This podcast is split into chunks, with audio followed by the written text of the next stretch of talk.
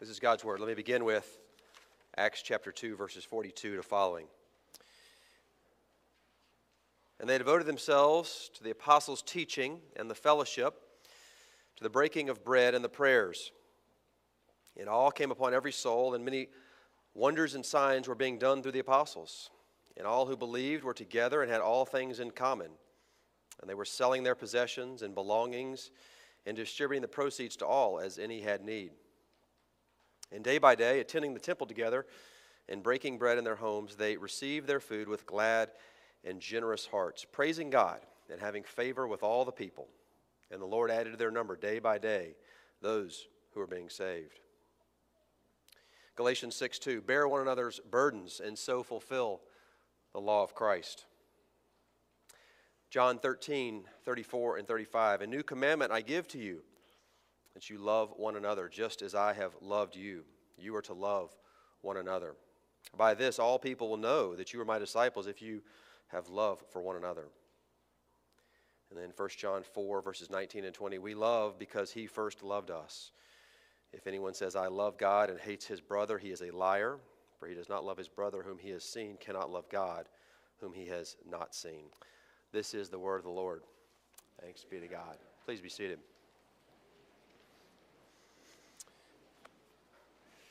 Well, uh, my name is Marshall Brown. I'm one of the pastors. I'll be teaching on the passages that I just read. I do want to say Happy Mother's Day to all of the mothers, especially to a mother who will be watching later on uh, TV. Uh, my mom in Dallas will be here this on Father's Day, of all things, uh, but I do want to honor my mother. A lot of places you could be this uh, day, this Mother's Day. You could be at an early brunch, you could be with your family, but you're here, and we are thankful that you are here.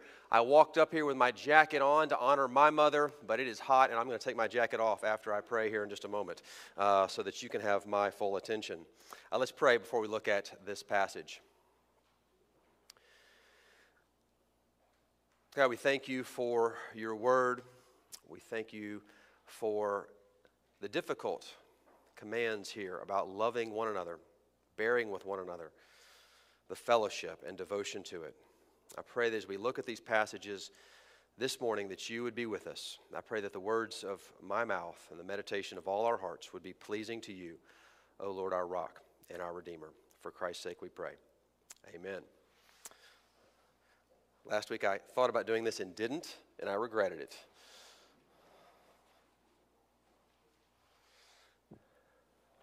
There we go. All right. Well, uh, we started a new sermon series last week that we are entitling The Living Church, The Living Church, and it's based on Acts chapter 2, verses 42 and following, especially Acts 2:42. They devoted themselves, the early church did, to the apostles' teaching, to the fellowship, the breaking of bread, and the prayers.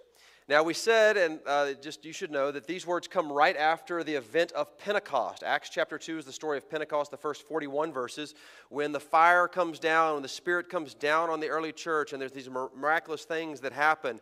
Many people become Christians. And in these verses that follow that great event in the beginning, the inauguration of the church, this is not just a description, these verses, they're not just a description of the early church, but they are a prescription for God's church throughout time, a prescription for God's church throughout time. So, as we emerge from the pandemic, whatever it is that's happening, I want us to look at who God calls us to be as the church who God calls us to be. The reality is, on the North Shores of most of America, life slows down over the summer. A lot of initiatives slow down. But when we ramp back up in August and September, I want these verses, and especially verse 242, you can memorize it, super simple. I want these words rattling around in our brains. Last week, we looked at the living church that learns. They were devoted to the apostles' teaching. This week and next week, we're doing two weeks on this one. The living church loves. They are devoted to quote, the fellowship. Now, we've been using the analogy of a garden. We'll continue to use this analogy to tie it together. As I mentioned last week, if you were here, my family is planting a raised garden for the first time. And by loving, by learning, by worshiping, by praying, by doing these things, as a congregation, we are planting a garden. We're watering, we're fertilizing. And we're acknowledging that God is alone the one who gives the growth. We don't know if disease, pandemic, frost might come. Uh, we don't also know when there might be ideal conditions for a very fruitful harvest, an explosion of growth and fruitfulness. Now, I am not a, am uh, not a wine guy. Uh, but I know enough to know that there are better years for wine and less good years for wine. So I did a little research last night. I looked up the years that were the best for California Cabernets, the best years. And I know now that if I come to your home or you give me a bottle of wine, it is a 1997, which is a near perfect vintage, apparently. Near perfect vintage, 1997. I know that you must really love me and think highly of me. However, However, if I come to your home and you show me a 2011 California Cabernet, I know that you don't think very highly of me. Uh, you're trying to say something to me. Now, what's the difference when t- same land, right? What is different is the context, the weather, right? We can't control those things. All we can control is what we can control. And the ingredient we look at today, they were devoted to the fellowship. The living church loves. Okay, now, uh, this may be the one Greek word you know. It's a lot of times on the, on the, on the, you know, a lot of Baptist churches are called Koinonia Baptist Church. The Greek word for fellowship, the fellowship right here, is the word koinonia. It's actually a Greek word you see some. The Greek word for fellowship is koinonia. And it's from the word, it's from the root koine, which means common, something in common or to share. You see in verse 44, look with me. And all who believed were together and they had all things in common. The word there is koine. The word fellowship is koinonia, okay? So, koine, koinonia, having all things in common. Well, what do we, as followers of Jesus, share? What do we have in common? Well, first, we share a common inheritance in God. We share a common inheritance in God. Secondly, we share a common service to the world, our outward face. But thirdly, we have a common inheritance, a common life together. If you want to use the prepositions, what do we have in common? First, there's the up. We have a common inheritance in God. Then there is the out. We have a common service. Uh, Genesis 12 says that we are, we are blessed as the people of God, and we are blessed so that we might be a blessing, that we might serve our community and world. But then, third, we have a common life together, the in, okay, which is where we will focus our attention this morning. Now, if you are new to grace or new to faith in Jesus, or maybe uh, you're a skeptic, you're a seeker, you're not sure what you think or believe about Jesus, and certainly not about his church, this is actually a chance for you to overhear what Jesus says about his church and even some of our hopes as a church uh, for our life together, our common life together. I have three points this morning. Uh, first, we are created and redeemed for fellowship. Second, we are called or commanded to love one another. And third, we're, what does it look like to be devoted to the fellowship? Created and redeemed for fellowship, called to love one another, and devoted to the fellowship. And by the way, I will be using the words community and fellowship interchangeably. But first, we are created and redeemed for fellowship. The very first book in the Bible is Genesis. If you're open to page one, it's a book called Genesis. It is the biblical story of creation. And the scene is a garden uh, appropriately for my metaphor, and it is verdant and it is beautiful. And in that story, the first human created here, that story is Adam. And he is portrayed as the king of all of creation. He rules over the beasts of the field and all the plants of the earth. And everything about the Garden of Eden is described as good. God calls it good. God created this, and it was good. God created that, and it was good. God created human beings, and it was very good. And the original actually says, good, good. Everything is good. But then we get to Genesis chapter 2, verse 18, and it says, It is not good for a man to be alone. Now, this is before Genesis chapter 3. Genesis 3 is when sin and rebellion and brokenness enters the world. Genesis 3 is when the fall comes. Genesis 2:18 there's something that is not good before sin enters the world. The word of God is saying that even in a perfect world, think about this, a world with no disease, no violence, full flourishing, no war, no death, none of that. None of that exists. And yet there is something that is not good if there is not relationship and community. I mean, this picture of Adam in Genesis 1 and chapter 2, uh, 1 and 2 is really sad. He is this solitary figure portrayed as the monarch of everything that is around him. But poignantly, he is very alone and he is in complaint. It is not good to be alone. We were created for relationship. Now, Genesis 2, you would maybe know, goes on to talk about the gift of marriage, the most intense of human community and fellowship. But marriage, it's very important to say, is not the only community and not the only fellowship. The two most prominent people in the early church were the Lord Jesus Christ and the Apostle Paul, who never married either one of them, okay? This is about community, not about marriage. Because what did we see in Genesis 1 and 2 is that, friends, you and me, we were designed not just to know other people, but to be known by them. We were designed not just to love other people, we were designed to be loved. Let me say this another way. We were designed, you were designed to be seen. To be seen, right? For somebody to look at you and to see you for who you really are. And it's not just that we were created for this, Jesus actually redeemed us for this. He redeemed us into community, into fellowship. If you've been with me in a meeting in the last two weeks and I've had a, a, a moment to share something about Scripture, this is the verse I've shared. 1 Peter chapter 2, verse 9. This kind of has just grabbed me this week in a new way. 1 Peter 2 9 says this Speaking to the people of God, you are a chosen race, a royal priesthood, a holy nation, a people for God's own possession. Now, I, I've studied the Bible for a long time, and I never, when I hear those words, I've always thought that kind of it said we were a chosen person and a royal priest and a holy man or a holy woman. But no, it says you're a chosen race, a holy priesthood, a holy nation, a people for his own possession. It's not, friends, that we were just created for fellowship and community. We were redeemed into it. We were redeemed into it. And the reason this is important, the reason it exists, is because our God Himself exists in community Father, Son, Holy Spirit. Three persons, one God. God has never been lonely. God has never been without friends. God did not create the world because he was lonely and needed someone to talk to. Father, Son, and Spirit have existed in perfect friendship and perfect community throughout all of time. And here's the deal Genesis 1 also tells us that you and me, we are created in God's image.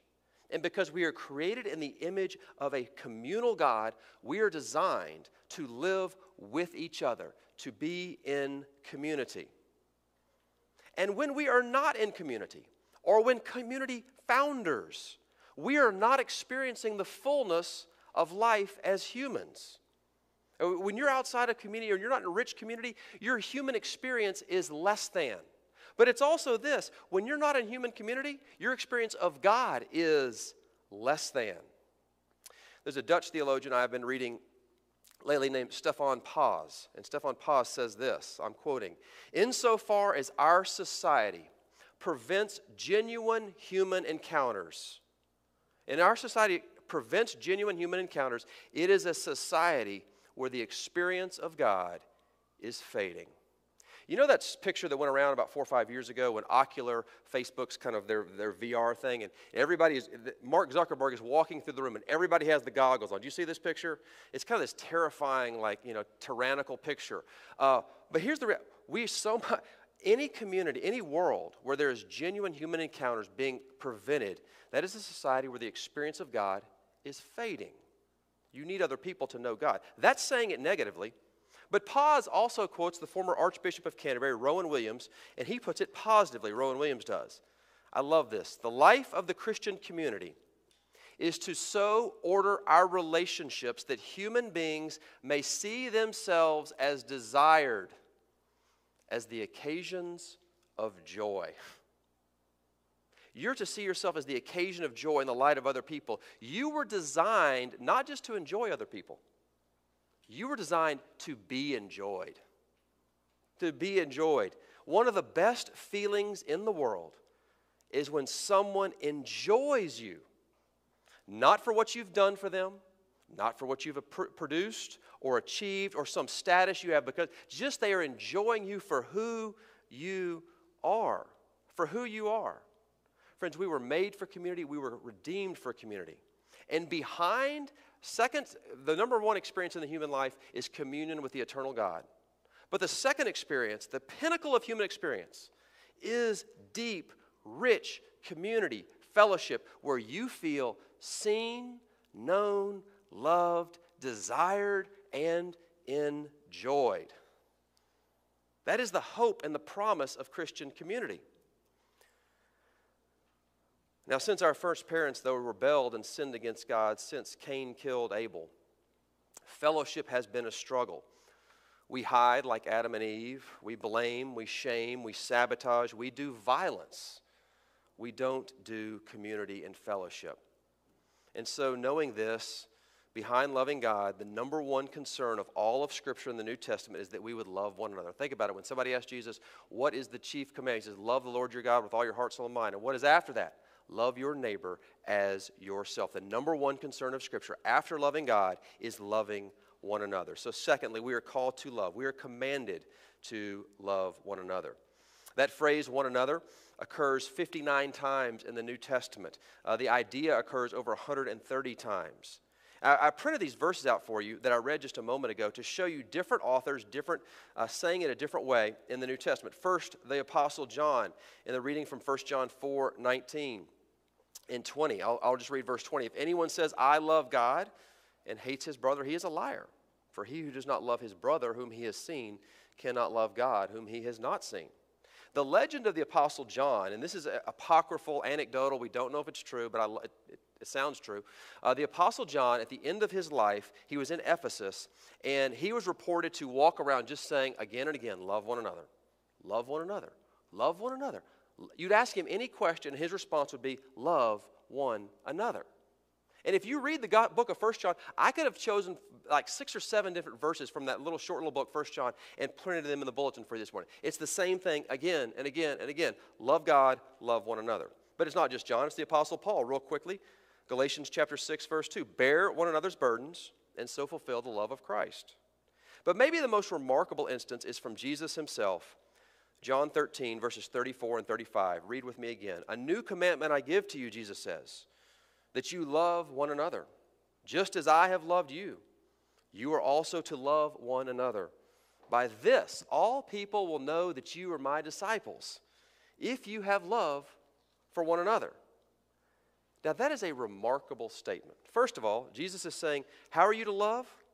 Like I did. And how did he love? He gave his life. It's an astonishing requirement of us. But also, this that the world, the non believing world, will know that you know Christ, that you are a follower of Jesus by how we love one another. It's not by our preaching, it's not by our worship, it's not by our service, it's not even by our evangelism. How will the outside world know that we are followers of Jesus?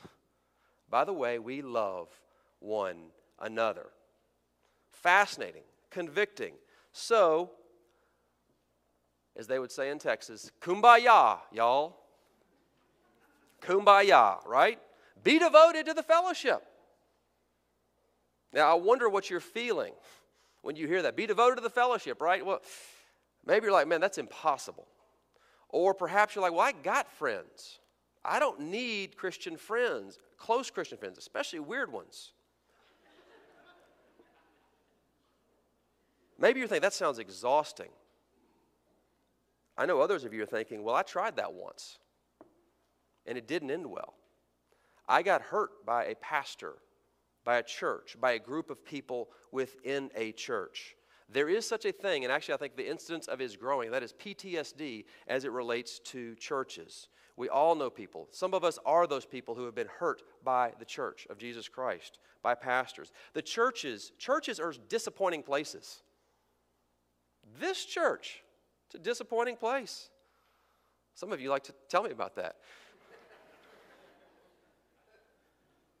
but hear me being devoted to the fellowship, loving one another, means leaning into that disappointment.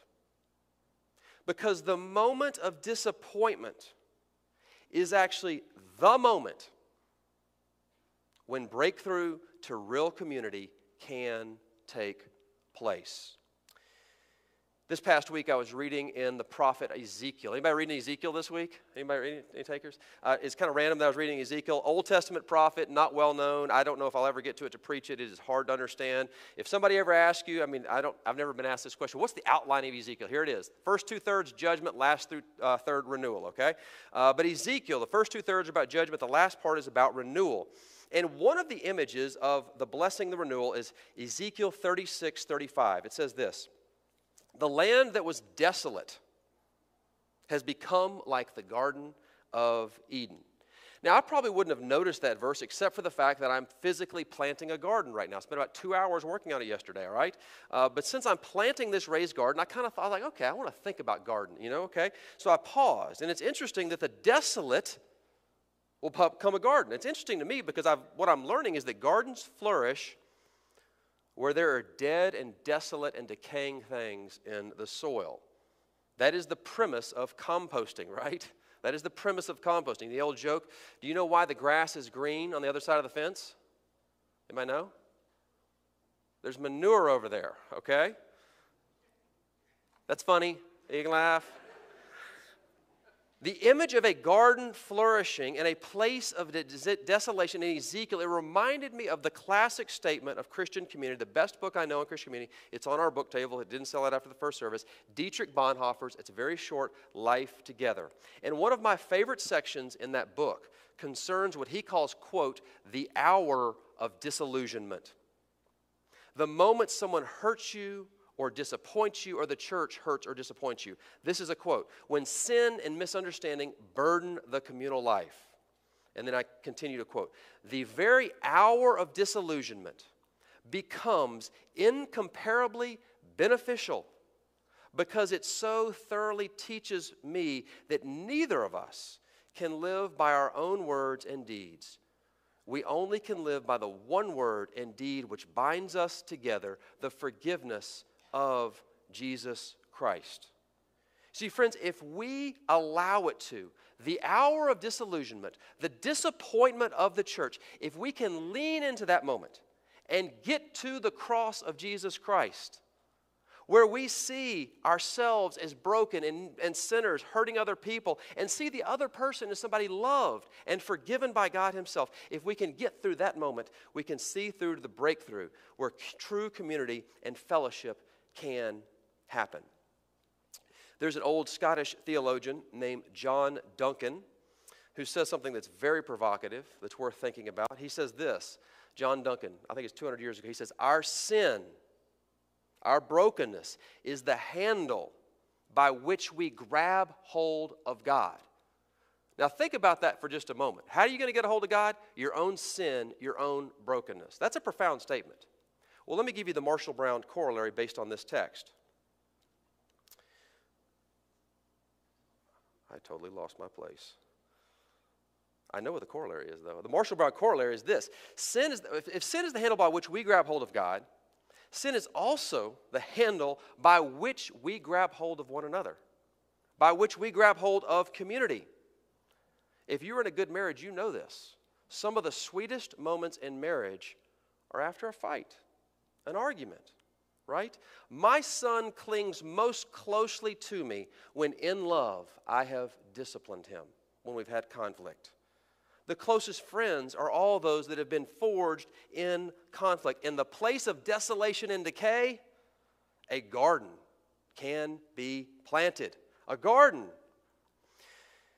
let me comment for just a second on the North Shore. The North Shore, on the one hand, is a place of amazing community. Amazing. When people voluntarily move away from the North Shore, I'm like, did you do them? Did you think about? I mean, the access to Chicago, neighborhood schools, kids can ride their bikes, you can walk. We've got the lake. There's so much to be offered on the North Shore. So much amazing community, but it's a little bit at the superficial level. And this is true everywhere. This isn't just the North Shore. Because on the other hand, my experience of the North Shore is it's a challenging place for a community. We're not sure what to do with diversity. We're not so sure what to do socioeconomically. The relationships that we have to service providers are all one way. But it's not that that I want to focus on, because this is a place where it's really hard to be vulnerable.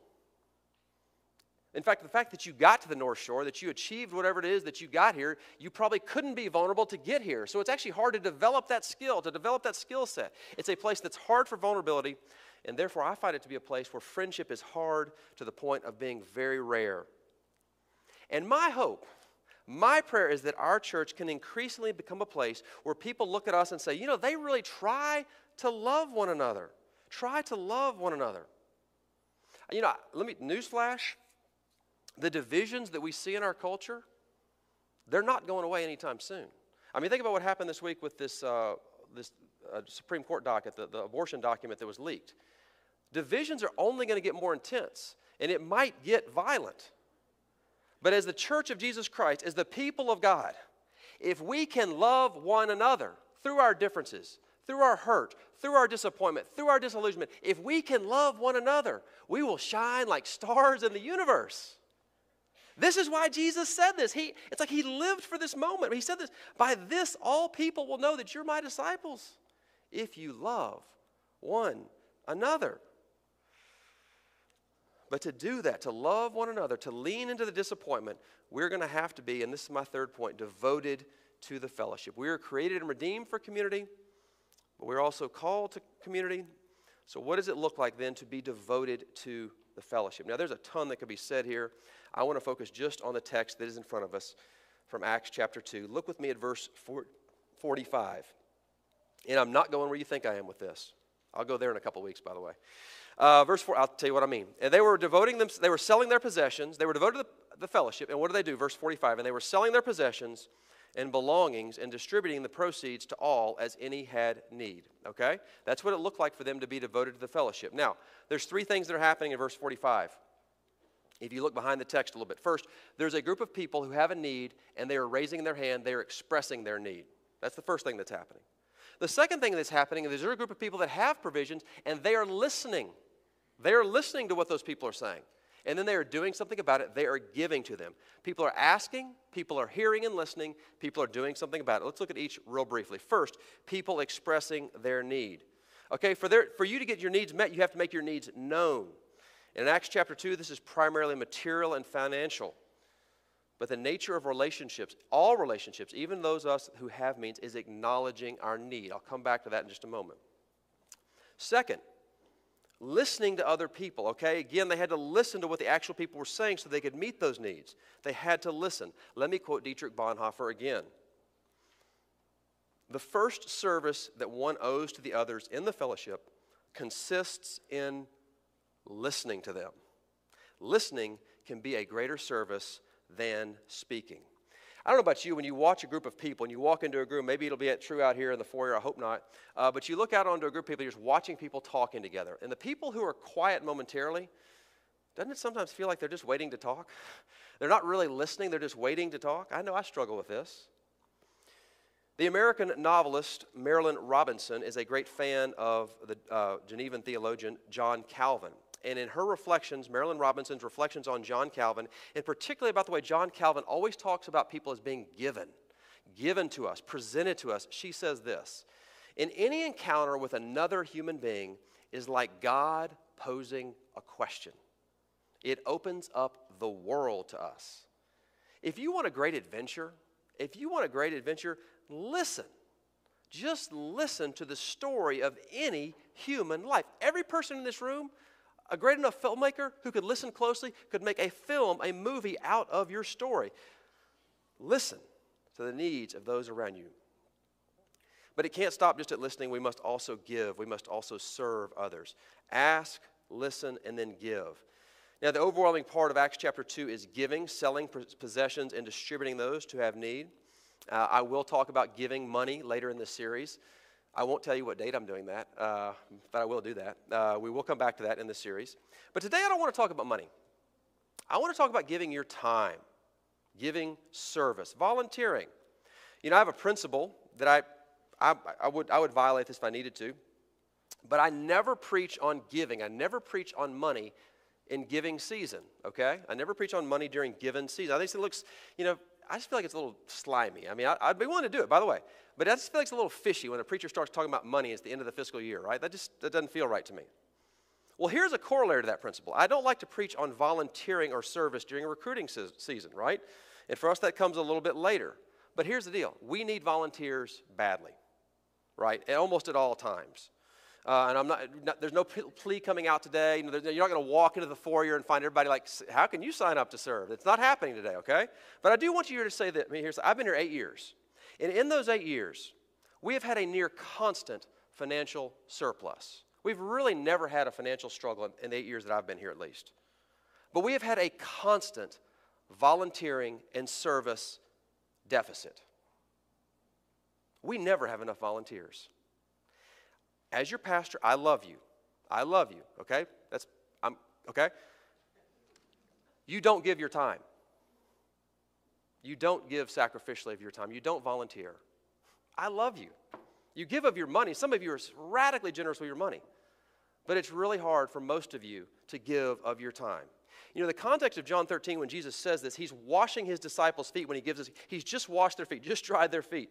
And you know what? You don't have to be the Son of God to wash feet. Now, he had, he's the only one that can die on the cross, he's the only one that teaches like this, but you don't have to be the Son of God to serve. Anyone can wash feet, anyone can pass out a bulletin, anyone can serve in the children's ministry. All right? We're called to serve, to give sacrificially, not just of our money. Again, that sermon's coming but to give of our time to volunteer. So, what is the recipe for devoted to the fellowship? Three things, real quickly, and kind of, yeah, three things. First, to be devoted to the fellowship, you have to have a plan, which is to say, you have to have people that you are pursuing intentionally. You have to have a plan. John Stott says this in commenting on these verses. John Stott, I'm quoting I do not think it is an exaggeration to say that small groups, Christian family, or fellowship groups are indispensable for our growth into spiritual maturity. You can't grow as a Christian unless you are in committed Christian fellowship. That doesn't have to be through our church. In the fall, our Bible studies and our grace groups will get going again, but you have to have a plan and you have to pursue Christian friendships, Christian community. But second, this is your homework for the week ask for help. Don't ask your spouse, don't ask your children, don't ask your parents, but find some context in the next week where you have to ask for help. I mean, the, the, the, myth of being vulnerable is you have no needs. But for us to be devoted to the fellowship, we have to open ourselves up. We have to open ourselves up to vulnerability, which means asking for help. Third, a recipe for fellowship is listening. Call someone, take someone to coffee, and have no other intention but to hear their heart, their needs, their story listen to another human life. Have a plan, ask for help, and then listen to someone. But to be devoted to the fellowship, it's going to get hard. It will get hard. It always gets hard. But I want you to remember, and this is my closing statement remember the one who is most devoted to the fellowship. Because who was devoted to the fellowship before all time, through all time, and to the end of time? It was Jesus himself. Jesus gave up heaven, he gave up glory, he gave up riches, he gave up comfort, he gave up his life. He gave and he gave and he gave. Jesus was devoted to the fellowship. So, friends, we might follow in his steps and love one another. Let me pray for us. Our great God, we thank you for this call on us to be devoted to the fellowship. But we most of all thank you, Lord Jesus, that you have devoted yourself, you have given yourself to us. And it's for your name's sake we pray. Amen.